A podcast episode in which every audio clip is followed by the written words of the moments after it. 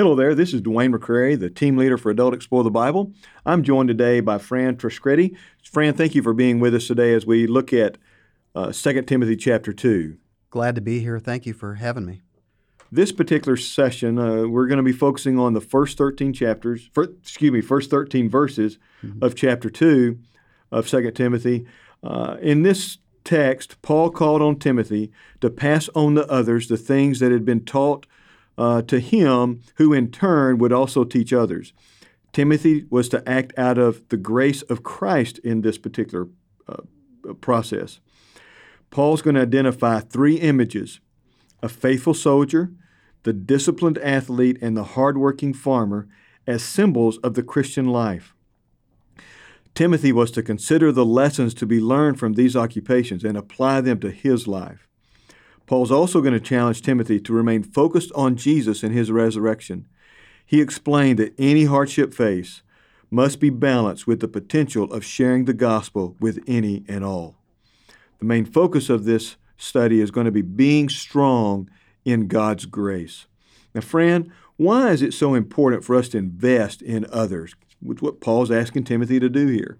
Well, you know, first of all, all of us have had someone or, or, or several people invest in us. I had a pastor who took me under his wing and uh, and just saw something in me that I didn't see. And and he he loved on me and he rebuked me when I when I got uh, dumb about something, and then he he loved me when I uh, when I did something right and and showed me and, and encouraged me. Uh, Paul is is very simply doing exactly what Jesus did. Jesus had the three, and he had the twelve. And, and as he invested in those uh, those three or those twelve and, and more, eventually we saw in Acts two them grow and multiply to three thousand. And and this this teaching, this gospel message that we we are sharing, the word uh, that we are sharing with people, book by book study. This is a treasure. Some translations call it the treasure in 2 Timothy 1 14, which we've, we've just looked at. And, and what it boils down to is, is that discipleship is best done one believer at a time, who then in turn can be t- taught to invest in others. Uh, it's not glamorous, it's not efficient, it takes time, it's, it's messy, even, Dwayne. But, but you know, baby Christians that grow to be uh, uh, more mature Christians, that's a beautiful thing. It, it's a pyramid scheme in some ways. I, yeah, I once had a guy uh, say something like that, and and and you know, but it, it's it's tough because when you're dealing with baby Christians, baby Christians.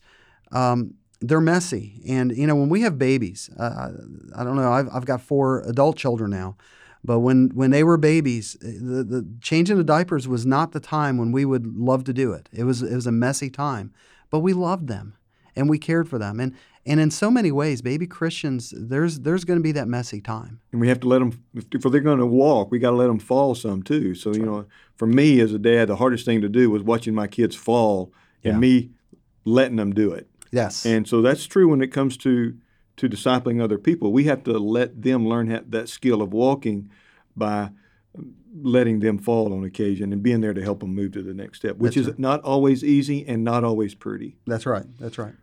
He uh, he uses three uh, analogies here, images. Paul does the soldier, the athlete, and the farmer.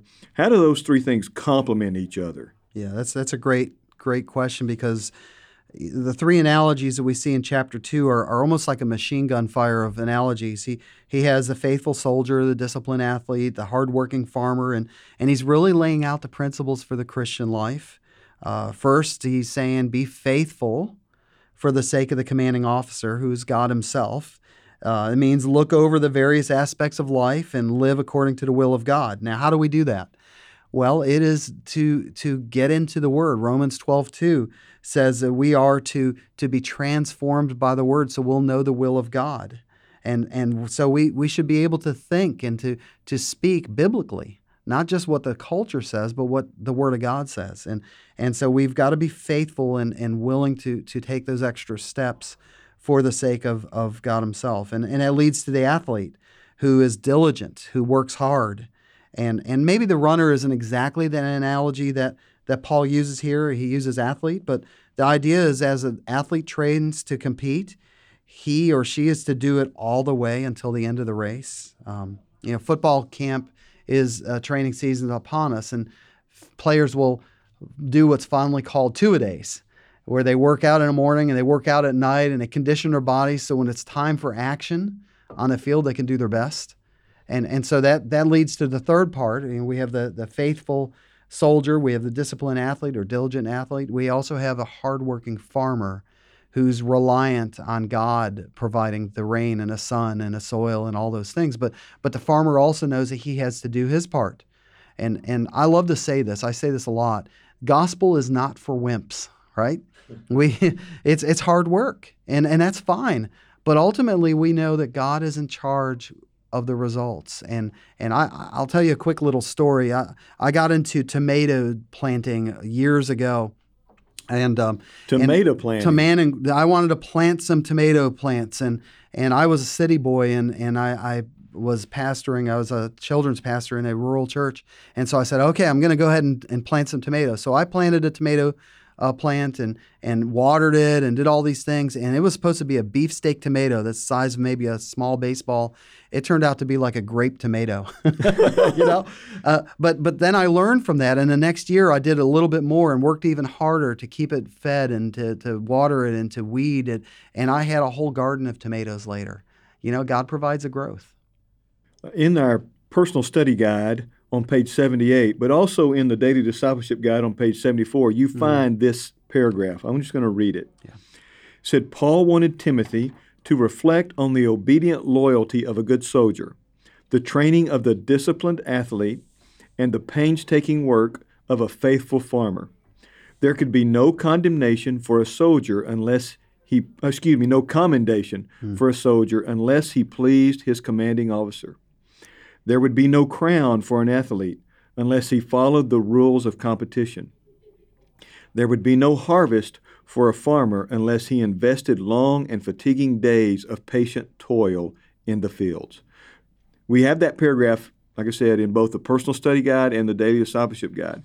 Fran, what are some ways we might use that paragraph with our group to help them think through what these three images are all about? You know, it, it's great that we see that, and I think we have a purpose for everything that we do, and, and we do it because we want the gospel to be advanced. We will see um, every tribe and tongue praising Christ one day. And, and we want to see that in the end. And, and we reach people with the gospel because we want them to worship Jesus, just, just as we worship Jesus. I think in each of those examples, we see that, that there's a reason why they do that. They're faithful, they're disciplined, they're hardworking. And, and yes, we struggle. We'll struggle. God's not surprised with our struggle, there, but, but God doesn't give us a plan B. He is, His gospel, the salvation of people, is plan A. And, and, and even though we struggle, uh, I've heard it different ways. There's a saying that says something like this. It says, "Sharp sailors aren't made on smooth seas." you know, well, we out of our struggles, we are are are disciplined and we grow and we we uh, come out to be a more mature Christian so that we can reach others for Jesus. And so the, the I love the the daily discipleship guide and a personal study guide that brings this out. And this is a great tool to be used in a lesson. Uh, the this idea of focus on Christ. That's right. That sounds simple, but yes. it's not always easy. Uh, how do we help our class deal with the hard stuff in life and the questions that arise as a result of dealing with those hard things. Yes, absolutely. And and again, it's it's it's messy. Life is messy.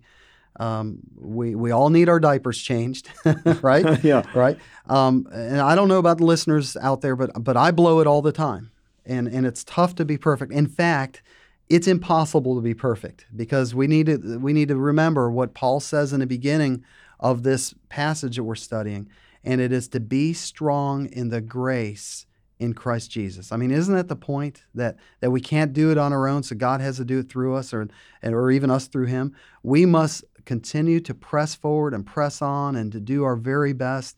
And yet we know that God is with us through it. And I love the idea that we come to faith in Christ alone, by grace alone, and Christ Christ alone through Jesus, uh, Jesus Christ and the gospel. And and and that's important. But but as we go through the Christian life in in Jesus, we do it with each other Um, I'm remind, reminded of this example that we see in competitions. You know, my wife and I have, have run different kinds of runs 5K, 10K, half marathons.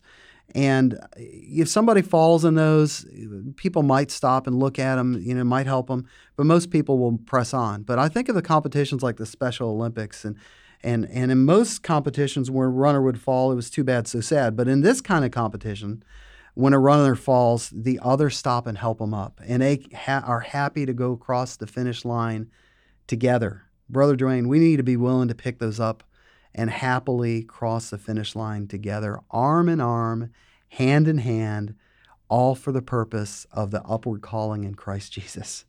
I can imagine there's going to be people in some of our classes who are going to just, they're going to hear this and they're going to say, well, you know, Paul, he really doesn't know what he's talking about here about how you deal with hardship because he hasn't lived in my shoes and he just doesn't know how hard my life is.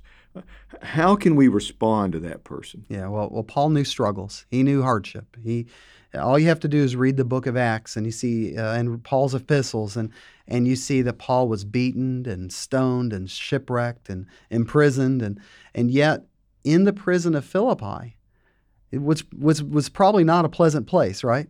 He he sang with joy, right? He he, oh, yeah. he led someone to Christ. He walked hundreds of miles, encountered thousands of people probably in various walks of life. And yet, even with that, Paul ultimately would say that he knew what he knew was nothing compared to the Savior who knew all things. Jesus Christ, after all, was tempted in all things and so, yet was without sin. So Paul's speaking from experience here. He is. He's not just talking about some theory. This is how he faced life's hardships as well, was by focusing on God's grace and the gospel. We'll be praying for you this Sunday as you lead your groups, knowing that you have an opportunity to encourage them to think about how their uh, their commitment to Christ impacts how they face every challenge in life. Amen. Fran, thank you for being with us today. I appreciate it, and God bless.